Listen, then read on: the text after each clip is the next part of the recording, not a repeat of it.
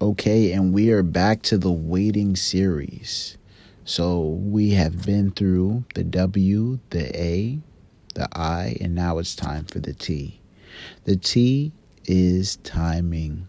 Trust God's timing in everything that He is doing.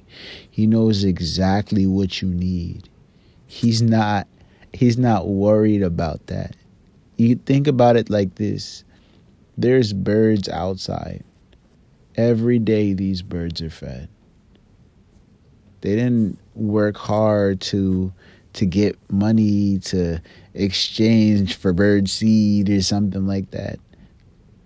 The Lord provided for them. And you're worth way more than birds.